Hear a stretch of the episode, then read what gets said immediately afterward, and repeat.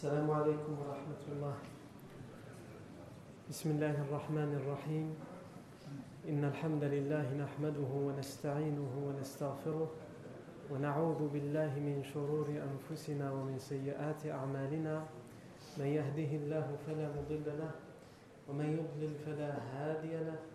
وأشهد أن لا إله إلا الله وحده لا شريك له. وأشهد أن محمدا عبده ورسوله صلى الله عليه وآله وسلم. يا أيها الذين آمنوا اتقوا الله حق تقاته ولا تموتن إلا وأنتم مسلمون. يا أيها الناس اتقوا ربكم الذي خلقكم من نفس واحدة وخلق منها زوجها وبث منهما رجالا كثيرا ونساء واتقوا الله الذي تساءلون به والأرحام. إن الله كان عليكم رقيبا. يا أيها الذين آمنوا اتقوا الله وقولوا قولا سديدا. يصلح لكم أعمالكم ويغفر لكم ذنوبكم. ومن يطع الله ورسوله فقد فاز فوزا عظيما. أما بعد فإن أصدق الحديث كتاب الله تعالى وخير الهدي هدي سيدنا محمد صلى الله عليه وسلم وشر الأمور محدثاتها وكل محدثة بدعة وكل بدعة ضلالة وكل ضلالة في النار أجارني الله وإياكم من النار ثم أما بعد Nous sommes toujours à la dixième année après la révélation, la dixième année après la révélation du prophète Mohammed sallallahu alayhi wa sallam. Donc cette dixième année, comme on l'a déjà dit à plusieurs reprises, est riche en événements et nous sommes sur les, derniers, mois lunaires de la dixième année de la révélation. Comme on l'a expliqué depuis quelques semaines, le prophète Mohammed alayhi wa était parti à la ville de Taif pour y faire la da'wah. Après dix années de da'wah dans la ville de la Mecque et après les décès successifs de son oncle Abu Talib et de son épouse Khadija radiallahu anha. Et on a expliqué comment il a été accueilli à Taif. Il est d'abord parti voir les chefs, les trois frères qui euh, avaient autorité auprès de la tribu Thaqif de Taif et ils l'ont rejeté en se moquant de lui. Il est resté une dizaine de jours dans la ville de Taif à appeler les habitants vers Allah Azzawajal. Mais là aussi, les gens se sont obstinés à refuser l'appel de la vérité. Et au final, on l'a expulsé de la ville, on a exigé de lui qu'il sorte, et on l'a pourchassé à coups de pierre pendant à peu près, comme on a expliqué la fois dernière, à peu près 7 km. Il a été pourchassé. Non. Et il va trouver refuge dans un champ, dans un jardin de palmiers qui appartient aux deux chefs de la Mecque, puisqu'on avait expliqué déjà aussi que beaucoup de gens de la Mecque, parmi les élites, et même dans la famille du professeur Samuel Bani Hashim, ils avaient des biens, des richesses à Taif, et ils y passaient l'été. Et on expliquait aussi que c'était une habitude qui était encore euh, euh, connue aujourd'hui chez les, euh, chez les Mecquois de, de, manière particulière, et chez les, les Arabes de l'Arabie Saoudite de manière générale. Taif reste une ville touristique de l'été. Et ça, c'est une tradition ancestrale qu'ils qui ont perpétuée. À la euh, on a aussi expliqué la conversion de Addas, le jardinier chrétien, qui, va, qui travaille au service de Shaybah et Utbah ibn Rabi'a, qui vient d'Irak, de la ville de Ninawa. On a aussi expliqué les parallèles qu'il y avait à faire entre l'invocation que le professeur Sam va faire dans ce chant et aussi tout le récit et tout l'événement de Taif, les parallèles qu'il y a à faire entre ce récit-là et celui du prophète Yunus alayhi salam.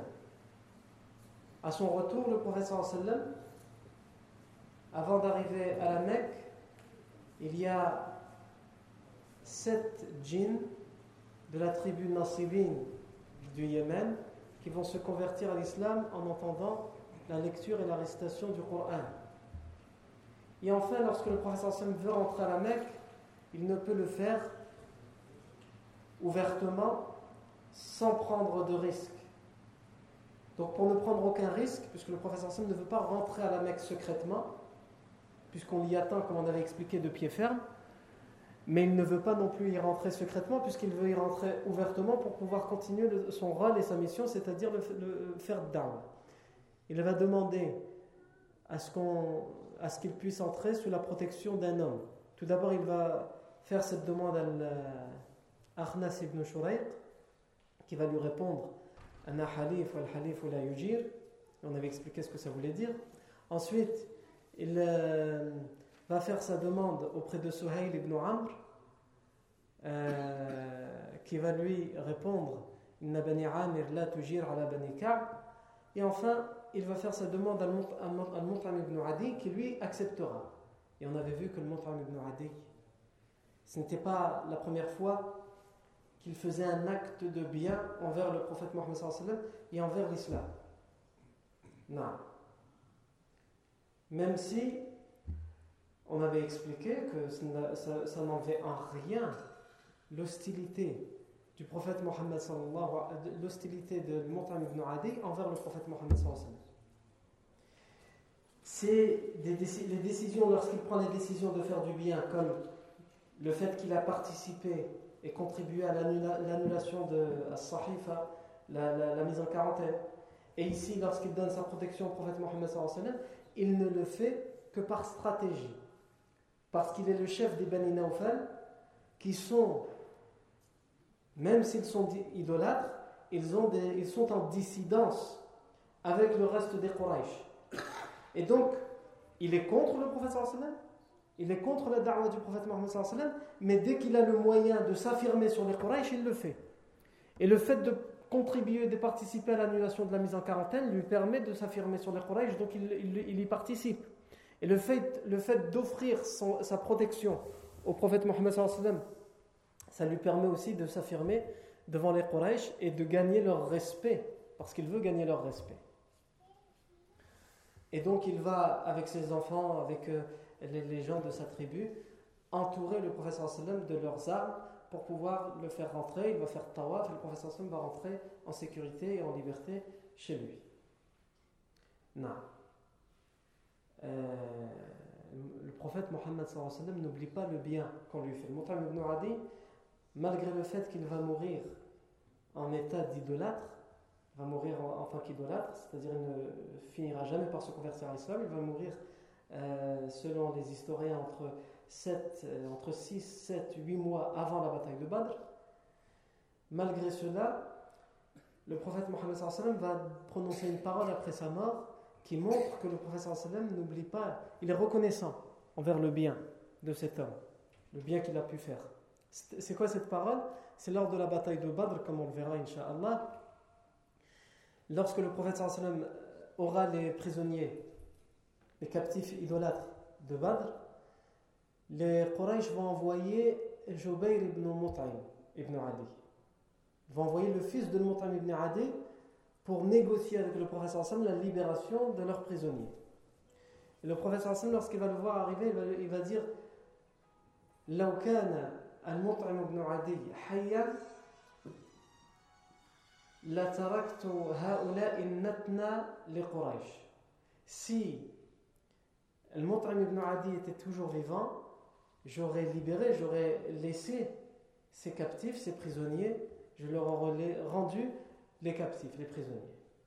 Donc ce n'est pas parce que vous m'envoyez son fils, son fils, il, je ne lui dois rien. Par contre, son père, oui, s'il était vivant, j'aurais fait ce geste. Non. On a aussi le compagnon Hassan ibn Thabit, qui est euh, le poète du prophète Mohammed sallallahu. C'est un poète qui était de Medina, donc euh, c'est plus tard qu'il va se convertir à l'islam, puisque le prophète n'a pas encore, pas encore émigré à Médine, mais lors de son émigration à Médine, c'est donc juste avant la bataille de Badr que va mourir le euh, ibn Ali. Hassan ibn Thabit qui fait des rimes pour le prophète sallam, puisqu'un jour le prophète sallam va dire euh, vous, vous, nous, vous ne vous nous secourez et vous nous soutenez avec vos armes. Qui d'entre vous est capable de le faire aussi avec sa langue Avec l'éloquence, avec le verbe Et Hassan ibn Thabit va dire C'est moi qui suis pour, pour cette mission. Et il va prendre le bout de sa langue et la montrer pour dire qu'il est fait pour ça. Il, sait, euh, il, manie la poésie. Et donc les, les avaient. Pourquoi? Parce que les Quraysh avaient l'habitude, la propagande de l'époque, c'était dans la poésie. En plus des mensonges, des calomnies, des, des, insultes qu'ils proféraient à l'égard du prophète Mohammed et des fausses rumeurs qu'ils faisaient courir à l'égard du prophète Mohammed ils avaient leurs poètes qui faisaient des rimes contre le prophète Mohammed et contre l'islam. Et donc Hassan ibn Thabit et d'autres ont fait partie de ceux qui leur répondaient. Hassan ibn Thabit va aussi faire des rimes lors de la mort de Mu'tam ibn Adi parce qu'il sait tout le bien qu'il avait fait pour le prophète Mohammed parmi ces rimes il va dire Aya aynu fabki sayyid al-qawmi wasfahi Ô œil, pleure.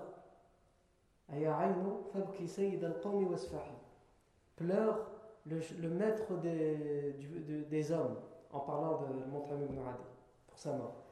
Pleure le maître des hommes, le chef des hommes, yani leur leader, en parlant des gens de Quraysh.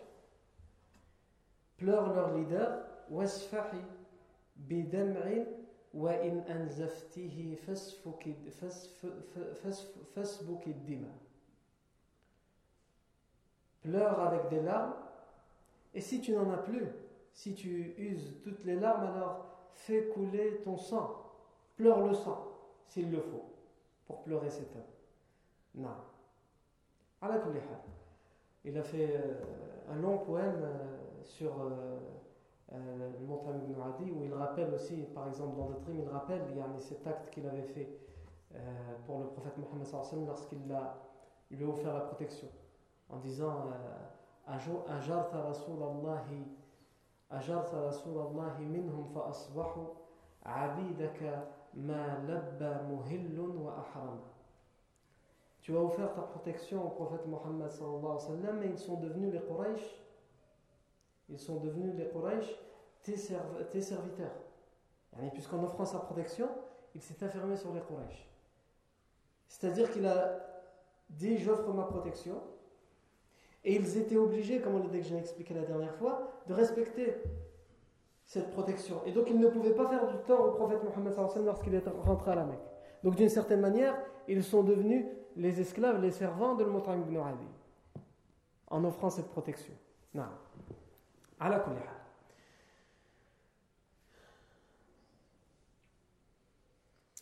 Nous sommes donc à présent dans le mois de Dhul de la dixième année de la révélation.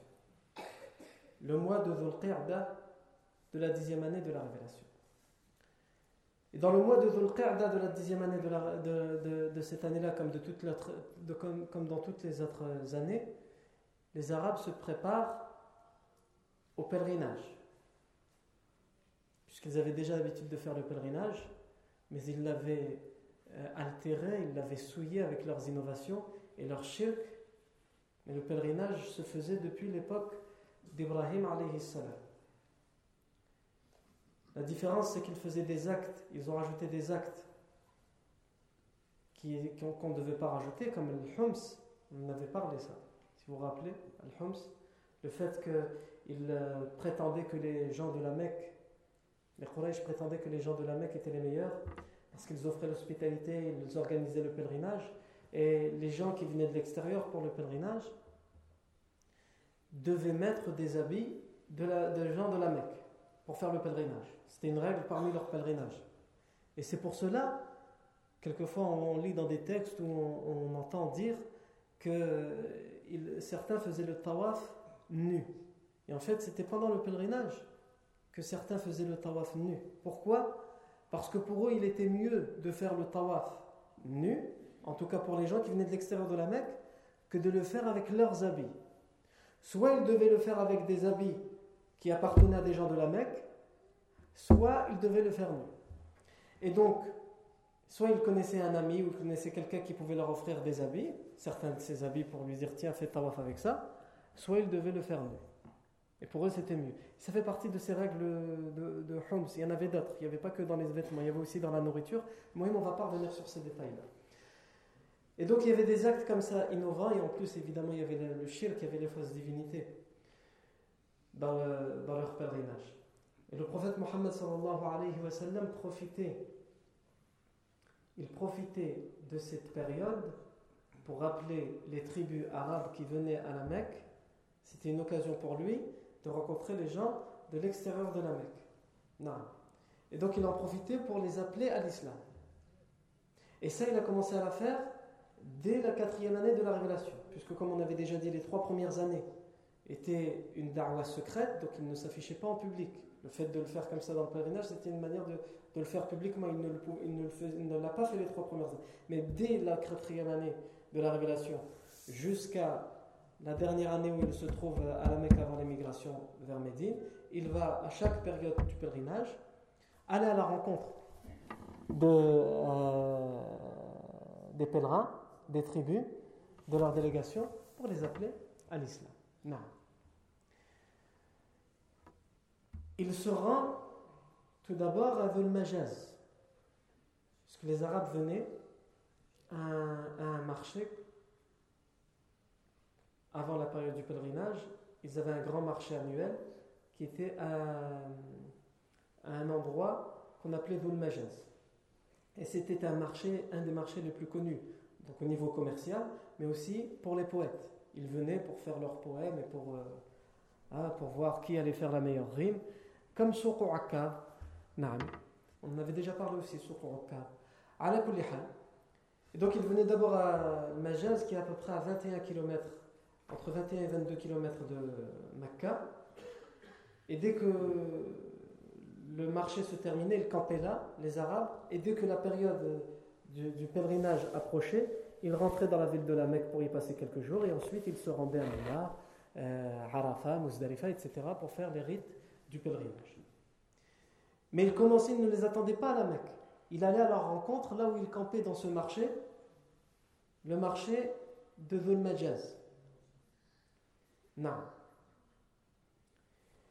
Et lorsque le professeur sallam allait à leur rencontre, il avait deux méthodes dans sa dame. La première méthode, c'est d'appeler les tribus, d'appeler tribu par tribu à l'islam, d'appeler oh vous les, la tribu interne, je vous appelle vous à l'islam, etc. Tribu par tribu. La deuxième méthode, c'est qu'il allait et qu'il visait certaines personnes en particulier parmi toutes les tribus qui étaient connues et qui pouvait être d'un grand soutien et d'une grande utilité s'il se convertissait à l'islam. Donc on va d'abord voir cette première méthode. C'est la méthode tribu par tribu. Et il allait voir toutes les tribus. Il faut, bien qu'on comprenne qu'il y avait énormément, énormément de tribus. Toutes les tribus arabes étaient représentées. L'imam euh, Az-Zuhri euh, disait lui-même, il nous a été cité parmi toutes les tribus que le prophète sallam allait voir et qui venaient pour le pèlerinage de la Mecque, il dit, il nous a été cité les Banu Kalb, les Banu Hanifa, les Bani Amir ibn Sa'sa'a, les Bani euh, Muharib ibn Khasfa, les Fizar, Murra, euh, Sulaym, Kinda, et bien d'autres tribus qu'il cite, qu'il cite l'imam Zuhri, rahimahullah. Donc, quand on dit que ici, lorsque le professeur Sam est revenu à la Mecque, il est parti voir les tribus, il ne faut pas croire qu'il ne l'a fait que cette année-là, la dixième année de l'Égypte. Il l'a fait depuis la quatrième année de la, dixième année de la révélation à Il l'a fait depuis la quatrième année de la révélation. Mais la différence ici, c'est que comme on a dit, Abu Talib n'est plus là pour le protéger. Et les Quraysh sont encore plus virulents et véhéments contre le prophète Mohammed sallallahu alayhi wa sallam. Puisqu'ils savent qu'il n'y a plus ce rempart entre eux et le prophète Mohammed sallallahu sallam qui était Abu Talib. Et donc le wa sallam le fait de manière encore plus insistante auprès de ses tribus, puisqu'il ne peut, au niveau des Quraysh, Il ne peut plus le faire de la même manière qu'avant. Et surtout, le prophète sallallahu cherche une tribu, et c'est aussi pour cette raison, comme on avait expliqué qu'il était parti à Taif, il cherche une tribu qui acceptera cet appel, dans laquelle il pourra se réfugier et mettre en place, entre guillemets, un, État, la communauté, où tout le monde pourrait tous les musulmans pourraient s'y réfugier, et de là partirait la dame. Il faut un refuge, un, sanctuaire pour la dame. Et c'est aussi en ce sens que le professeur Hassan va voir ces tribus pour voir laquelle de ces tribus est capable et prête non seulement à se convertir, mais à l'accueillir. Non. Euh, donc, évidemment, il y a des hadiths authentiques qui montrent que le prophète sallallahu alayhi wa, alayhi wa sallam allait voir ces tribus, en particulier cette année-là. Et après, il y a d'autres hadiths qui le sont moins, ou d'autres versions qui le sont moins, ou d'autres qui sont faibles, etc. Donc on va commencer comme euh, d'habitude par les versions qui ont été authentifiées. Dans le recueil de l'imam Ahmad, avec une chaîne de transmission jugée authentique par un certain nombre de spécialistes du hadith, le prophète Mohammed est parti à Dhul Majaz, donc ce fameux marché, et il répétait aux gens, il leur disait Ya ayyuhannas, qulu la ilaha illallah tuflihu. Ô vous les gens, dites la ilaha illallah et vous aurez le succès. Ya ayyuhannas, qulu la ilaha illallah tuflihu. Ô vous les gens, dites la ilaha illallah et vous aurez le succès. Non. Les gens se bousculaient autour de lui. Il y avait beaucoup de monde. Les gens se bousculaient pour écouter. Comme ils ont l'habitude de venir et de s'amasser autour des poètes, puisqu'on a dit que c'était un marché littéraire, un marché aussi pour les poètes. Et donc ils venaient parce qu'ils entendaient que les paroles qu'ils récitaient comme le Coran ou les paroles vers lesquelles ils appelaient avaient vraiment un sens, contrairement aux autres poètes. Et c'était quelque chose de différent par rapport à tous les autres poètes. Les autres poètes, ils faisaient soit les éloges de leur tribu, soit ils euh, faisaient la satire des tribus adverses ou des tribus dissidentes, et ça tournait toujours autour de ça. Mais là, le prophète Mohammed s'adresse à tous les gens, il leur, disait, il leur dit Ya la ilaha illallah Vous les gens, dites la ilaha illallah et vous aurez le succès. Dites la ilaha illallah et vous aurez le succès. Et dans ce hadith authentique, on nous dit que les gens se bousculaient. Ils se massaient autour de lui pour l'entendre. Mais personne ne prenait la parole. Personne ne disait, la, parce que le prophète leur dit Dites la ilaha illallah. Mais personne ne le disait. Mais ils l'écoutaient. Ils étaient attirés, séduits. Un minimum, ils, au minimum, ils étaient curieux. Par ces, ces paroles attisaient leur curiosité. Et donc ils écoutaient sans forcément répondre, sans forcément prendre la parole. Et le professeur sallam ne se taisait pas, même si les gens ne prenaient pas la parole. Il continuait à les appeler. Il continuait à leur dire la ilaha illallah Dites la ilaha illallah et vous aurez le succès. Ici, on, peut voir Yarni, le prophète Mohammed sallam. Il parle peu, mais dit beaucoup. Il ne fait pas un long discours. Il dit une phrase. Oh vous les gens, vous l'humanité, dites la ilaha illallah et vous aurez le succès. C'est pas compliqué. Le prophète Mohammed parle simplement. Et ça, ça doit être aussi un exemple et une leçon à tirer pour tous ceux qui font la da'wah. Et comme on l'a déjà dit à, travers euh, notre série, nous tous, nous avons le devoir de, faire la da'wah. Chacun à son niveau, chacun à son niveau de connaissance, et chacun dans le domaine où il vit, où il travaille, etc., ne serait-ce que par le comportement, comme on l'avait déjà expliqué, chacun a le devoir de faire la da'wah, d'appeler les gens à travers son comportement, à travers sa science, à travers euh, ses connaissances, à travers son travail, à travers ses études, il a ce devoir d'appeler les gens. C'est le rôle, c'est un des rôles que doit remplir le musulman. Et comment il doit le faire De la meilleure manière. C'est-à-dire, il doit essayer de le faire comme le prophète Mohammed le faisait. Le prophète le faisait de, manière simple. Il ne faisait pas de longs discours, il n'embrouillait pas les gens. Il allait droit au but. Ya nas, la ilaha illallah tuflihu. Alors bien sûr, dans certains domaines ou pour un certain public ou un certain auditoire, il faut un petit peu sophistiquer la parole, peut-être être plus technique, etc. Mais de manière générale, lorsqu'on a un public qui n'est pas forcément avisé ou qu'on a un public de tout horizon et de tout bord, on doit parler simplement. Et lorsqu'on parle au cas par cas, il faut s'adapter à la personne qu'on a en face de nous et lui dire ce qu'il a besoin d'entendre. Lui, choisir des, sujets qui vont correspondre à sa façon de voir les choses. Ya ayyuhannas, la ilaha illallah tuflihu. Ô vous les gens, dites la ilaha illallah et vous aurez le succès. Et il était suivi, le professeur sallam, lorsqu'il disait ça, il était suivi par qui? Par son oncle, Abu Lahab, qui disait, qui criait aux gens Innahu sabi'un kadhib. La tasma'ou يريد يريد منكم لتتركوا آلهتكم وتتركوا اللات والعزى Son propre oncle, le frère de son père, le suit et il crie Ne l'écoutez pas c'est un rebelle, un apostat, un renégat. Voilà comment il traite son neveu.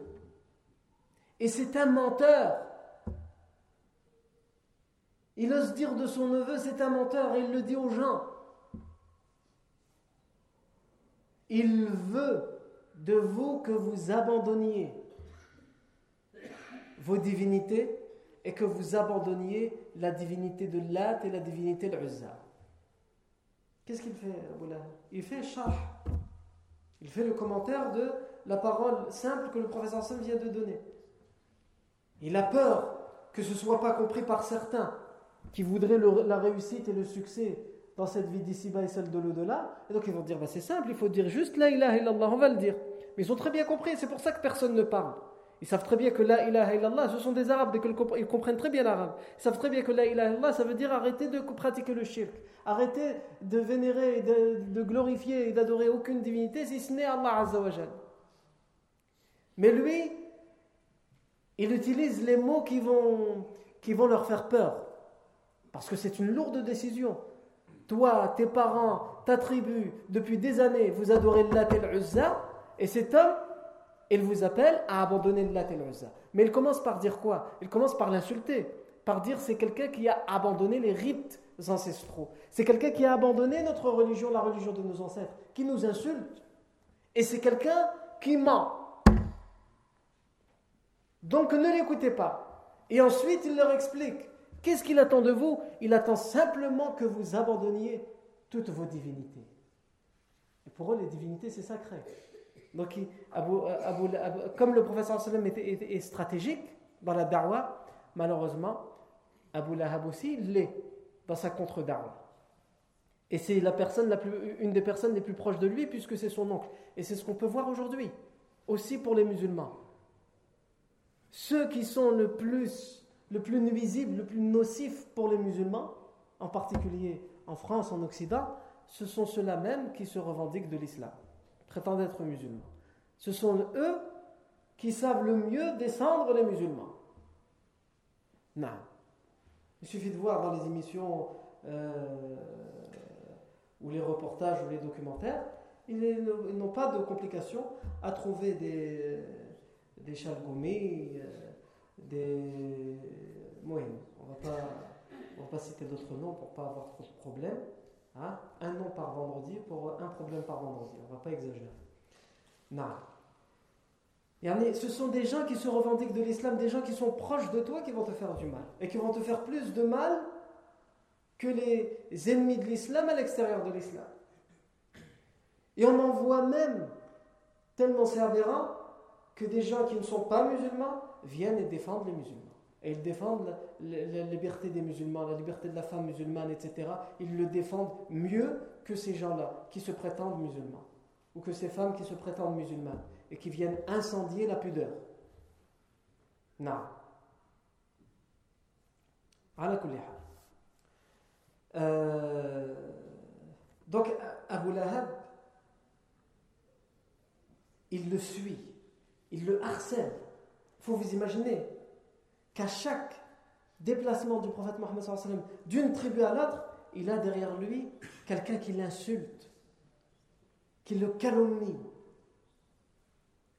C'est du harcèlement moral, du harcèlement psychologique. Mais le prophète Mohammed ne lui donne aucune importance. Parce qu'il applique et il met en application le, verset dans lequel Allah dit Détourne-toi, hein, ne prête pas attention aux, aux, grands ignorants, aux idolâtres. Ne leur prête pas attention. Ces gens-là qui t'insultent, ne leur donne pas attention. Toi, ton objectif, c'est de remplir un rôle, de remplir une mission. Remplis-la. Et ça, c'est important pour le musulman en France, aujourd'hui, qui entend tout et n'importe quoi à son sujet lorsqu'il allume la télévision, qu'il ne devrait plus jamais allumer. Lorsqu'il euh, écoute les informations, lorsqu'il va sur Internet, il entend tout et n'importe quoi. Et ça sert à quoi ça? Ça sert à faire peur déjà à ceux qui ne sont pas musulmans, mais ça ne marche pas. Les gens continuent à venir à l'islam et continuent à se convertir à l'islam. Mais là où ça marche au mieux, c'est que ça sert aussi, ça sert aussi à démoraliser les musulmans. Parce que quelqu'un qui perd le moral n'est plus capable d'être apte à, quoi que ce soit comme tâche, et encore plus la tâche de da'wah. Parce qu'il va finir par se dire, de toute façon c'est tous les mêmes, tous des racistes. Et il est tellement démoralisé par ce racisme et cette islamophobie ambiante qu'il préfère se cacher chez lui, se cloîtrer chez lui, vivre dans une bulle, et il oublie qu'il a une noble tâche à accomplir appeler les gens à l'islam, ne serait-ce que, par son comportement. C'est pas compliqué. Mais tellement il n'en peut plus et il est démoralisé, il sort sans plus sourire. Et comme il pense que tout le monde est pareil, il se méfie de tout le monde et donc il ne sourit plus et il regarde de travers ses propres voisins et lorsqu'il va faire les courses, etc., etc. Et donc ce travail, dans ce sens, il marche et il ne doit pas marcher. Il ne doit pas fonctionner. Le prophète Mohammed ne prêtait aucune attention Abu Lahab. Faisait comme s'il n'existait pas, comme s'il n'était pas là. Et pourtant il était là et il criait et il se faisait entendre. Et le prophète continuait à délivrer ses sourires et à, délivrer ses, paroles de vérité. Comme s'il n'existait pas. Et c'est ainsi que nous devons faire en tant que musulmans. Ilaha illallah, Ô vous les gens, dites la ilaha illallah et vous aurez le succès. Et Abu Lahab disait ce qu'il disait. Et dans une des versions, le narrateur du hadith raconte que c'est lorsqu'il était petit qu'il était venu faire le pèlerinage avant qu'il se convertisse à l'islam à l'âge adulte. Il était venu petit faire le pèlerinage et il a entendu que le professeur sallam a dit cette parole à Majaz. Et qu'il a dit à son père, cet homme qui était encore un enfant, il a demandé à son père il a dit qui est cet homme qui le suit et qui dit qu'il est un menteur? Et son père lui a dit c'est son oncle. Abdul Uzza ibn Abdul Muttalib, qui est sur le Abu C'est son oncle, Abdul Uzza ibn Abdul Muttalib, qui est donc celui qu'on surnomme Abu Lahab, son oncle. Il faut voir l'impact que ça fait sur les gens. Déjà que c'est une parole qui est lourde de conséquences, la ilaha illallah. Mais c'est qui Qui est en train de dire qu'il ment, qu'il est un apostat, qu'il euh, les appelle à quelque chose de dangereux? C'est son propre oncle. Donc eux qui sont de l'extérieur, ils ne connaissent pas personnellement le prophète Mohammed Mais ils peuvent se dire, quand même c'est son oncle, il est plus âgé, il le connaît, donc s'il le suit comme ça, que ça ne doit pas être pour rien. C'est pour ça que aussi ça, ça faisait aussi beaucoup de mal à la darwa du professeur C'est pour ça qu'Abu Lahab, c'est un des, un des pires parmi les ennemis du prophète Mohammed c'est un des pires et pourtant c'est son nom. Et c'est aussi pourquoi, c'est aussi justement parce que c'est un des pires qu'il a été nommément cité dans le Coran. Non. Un deuxième exemple de hadith authentique qui nous prouve euh, que le professeur allait et se demander à ce qu'une tribu lui donne refuge, non. C'est toujours dans le Musnad, dans le, recueil de l'imam Ahmad, avec une chaîne de transmission authentique, le prophète Mohammed sallallahu alayhi wa s'est rendu cette fois, on ne dit pas Abdul Majaz, mais dans les différentes stations et les rites du pèlerinage, et il disait, Afwan, il disait هل من رجل يحملني إلى قومه فإن قريشا قد منعوني أن أبلغ كلام ربي عز وجل Est-ce que parmi vous il y a un homme Donc il s'adressait aux pèlerins en disant Est-ce que parmi vous il y a un homme qui veut bien me prendre auprès de son peuple, de sa tribu Parce que les Quraysh m'empêchent et m'interdisent de transmettre les paroles de mon Seigneur, qu'il soit exalté. Et dans cette, dans cette version authentique, on nous dit qu'un homme est venu voir le prophète Mohammed et lui a dit Anaya Muhammad. Moi, ô Muhammad. Le prophète sallam lui a demandé Man ant Qui es-tu? Il a dit Ana rajulun min Hamadan. Je suis un homme de la tribu de Hamadan. Le prophète Mohammed sallam lui a dit Wahal inda qawmika min man'a Est-ce que ton peuple euh, a la possibilité, la capacité d'être euh, un obstacle, d'empêcher le mal qui pourrait euh, provenir contre moi ou contre vous, puisque vous serez à ce moment-là mes alliés. Il lui a dit non, oui. Toujours dans cette même version, on nous dit que cet homme est parti, et finalement il est revenu, et il a, dit au prophète Mohammed sallallahu alayhi wa sallam, après avoir réfléchi, il s'est dit Mais moi je, me suis engagé, mais qu'est-ce que j'en sais? Peut-être que mon, ma tribu ne voudra pas. Donc il a dit qawmi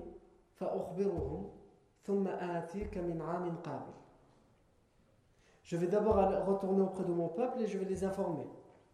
Et s'ils sont d'accord, je reviendrai l'année prochaine, à la même période, pour le pèlerinage. Le professeur Hassan lui a dit d'accord.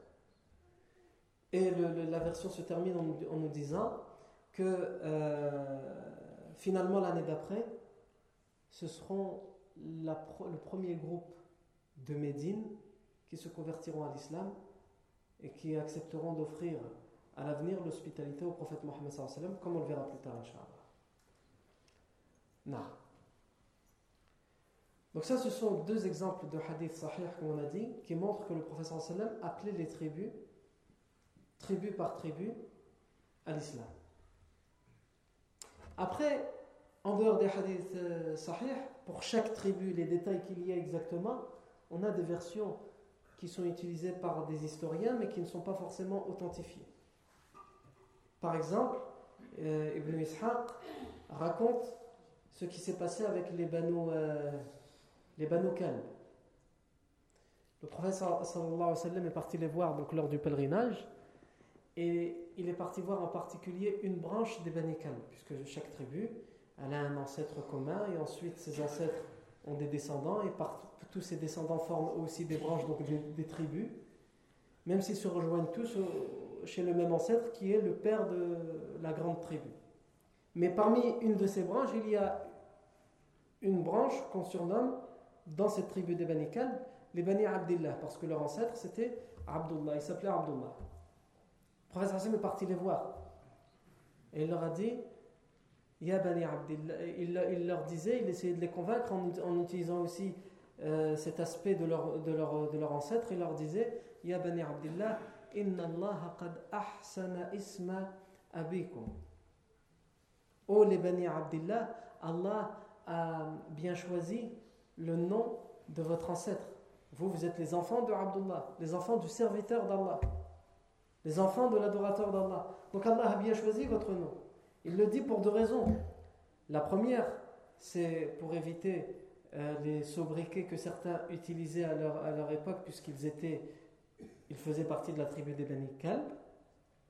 Donc lui, il les appelle les Bani Abdullah, puisqu'ils ont un ancêtre qui s'appelle Abdullah. Ou vous, les enfants de Abdullah. Allah a déjà bien choisi votre nom. Vous êtes, votre ancêtre était l'adorateur d'Allah soyez-le vous aussi, même si votre ancêtre ne l'était que dans le nom.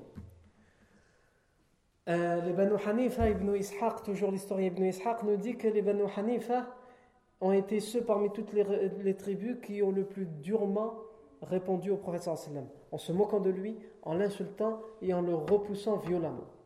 Les Banu Hanifa. Où il cite aussi l'exemple des Banu, euh, les Banu, les Banu Amir ibn Sa'sa'a qui étaient sur le point d'accepter. Les Banu Amir ibn Sa'sa'a, le prophète sallam est venu, il a exposé le message de l'islam et il leur a demandé à ce qu'il lui prête serment d'allégeance et qu'il lui donne refuge. Et le chef de la délégation des Bani Amir ibn Sa'sa'a a regardé les, siens et il a dit Wallahi, law akhadtu hadha al-fata min Quraysh, la akaltu bihi al-arab. Je jure par Allah que si je prends à mes côtés ce jeune, en parlant du prophète Mohammed il n'était pas si jeune que ça, mais euh, pour les vieux, pour quelqu'un de plus vieux que lui, il était un jeune. Si je prends cet homme des à mes côtés, avec lui, je pourrais dévorer tous les Arabes. Toutes les tribus arabes. Je pourrais avoir le dessus sur eux. Parce qu'il a entendu ces paroles, il a entendu le Coran. Il voit que ce sont des belles paroles, séduisantes, convaincantes. Mais on voit aussi ici que la seule chose à laquelle il pense, c'est pas de sauver son âme. Ces paroles, pourquoi le prophète le lui dit, les lui dit? C'est pour qu'il sauve son âme de l'enfer, de la colère d'Allah, du courroux divin. Mais lui, son seul objectif, c'est d'être le maître des lieux, d'être le chef, d'être un leader. Comme c'était l'objectif de la plupart des Arabes de l'époque et de la plupart des tribus arabes de l'époque. Et c'est pour cela qu'il dit, je jure par Allah, que si je prends cet homme à mes côtés, je serai capable de dévorer toutes les tribus arabes. J'aurai le dessus sur les tribus arabes. Ensuite, il s'adresse au prophète Mohammed en lui disant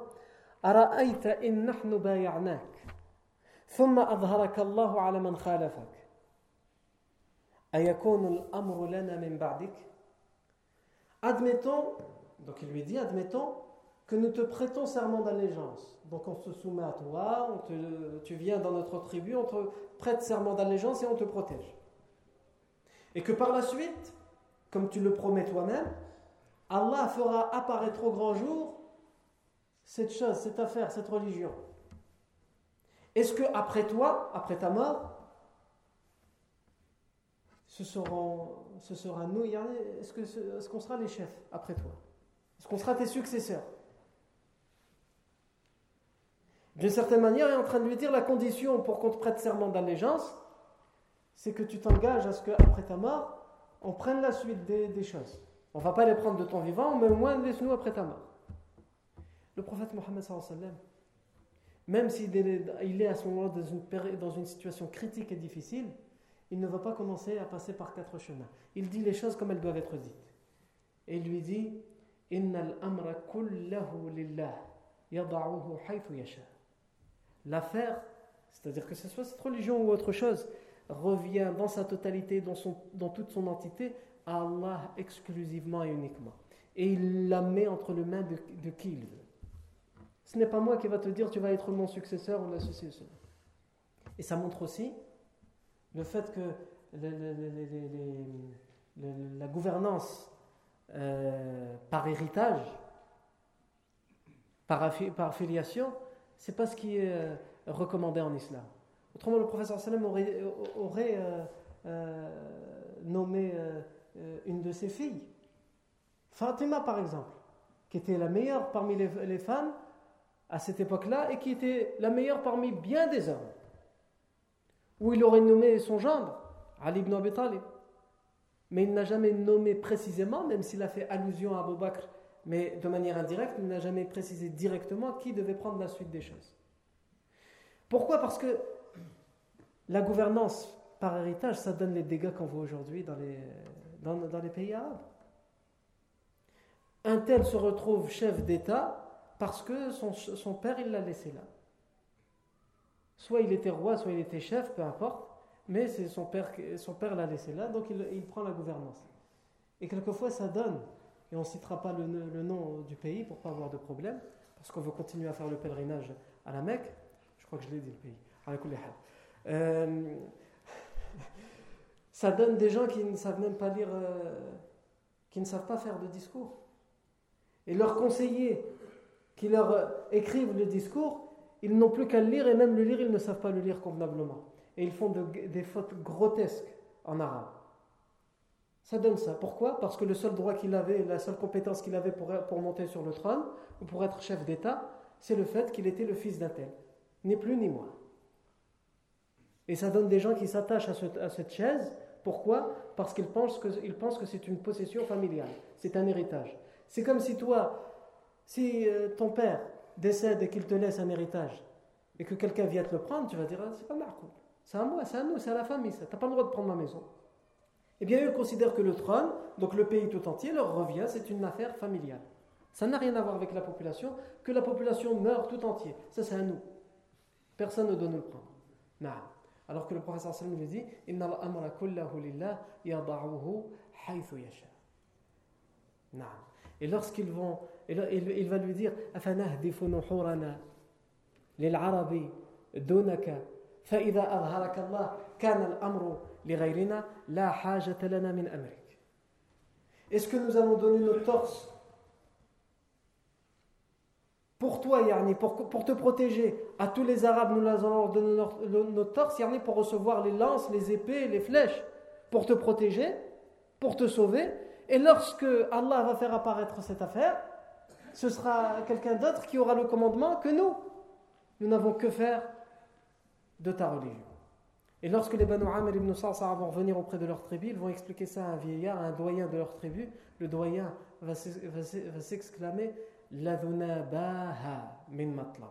Ladunabaha, c'est une formule en arabe qui veut dire yani, euh, une chose grandiose vous a échappé. C'est une expression pour dire ça, pour dire quelque chose de grandiose vous a échappé. Ladunabaha min matlab. Wallahi innaha al-haq. Aina ra'yukum kana ankum. Je jure que c'était la vérité ce qu'il vous a dit cet homme. Pourquoi? Parce que cet homme, s'il voulait, s'il était juste séduit par le commandement, il vous aurait dit d'accord, je m'engage. De toute façon, de mon vivant, j'aurai la gouvernance.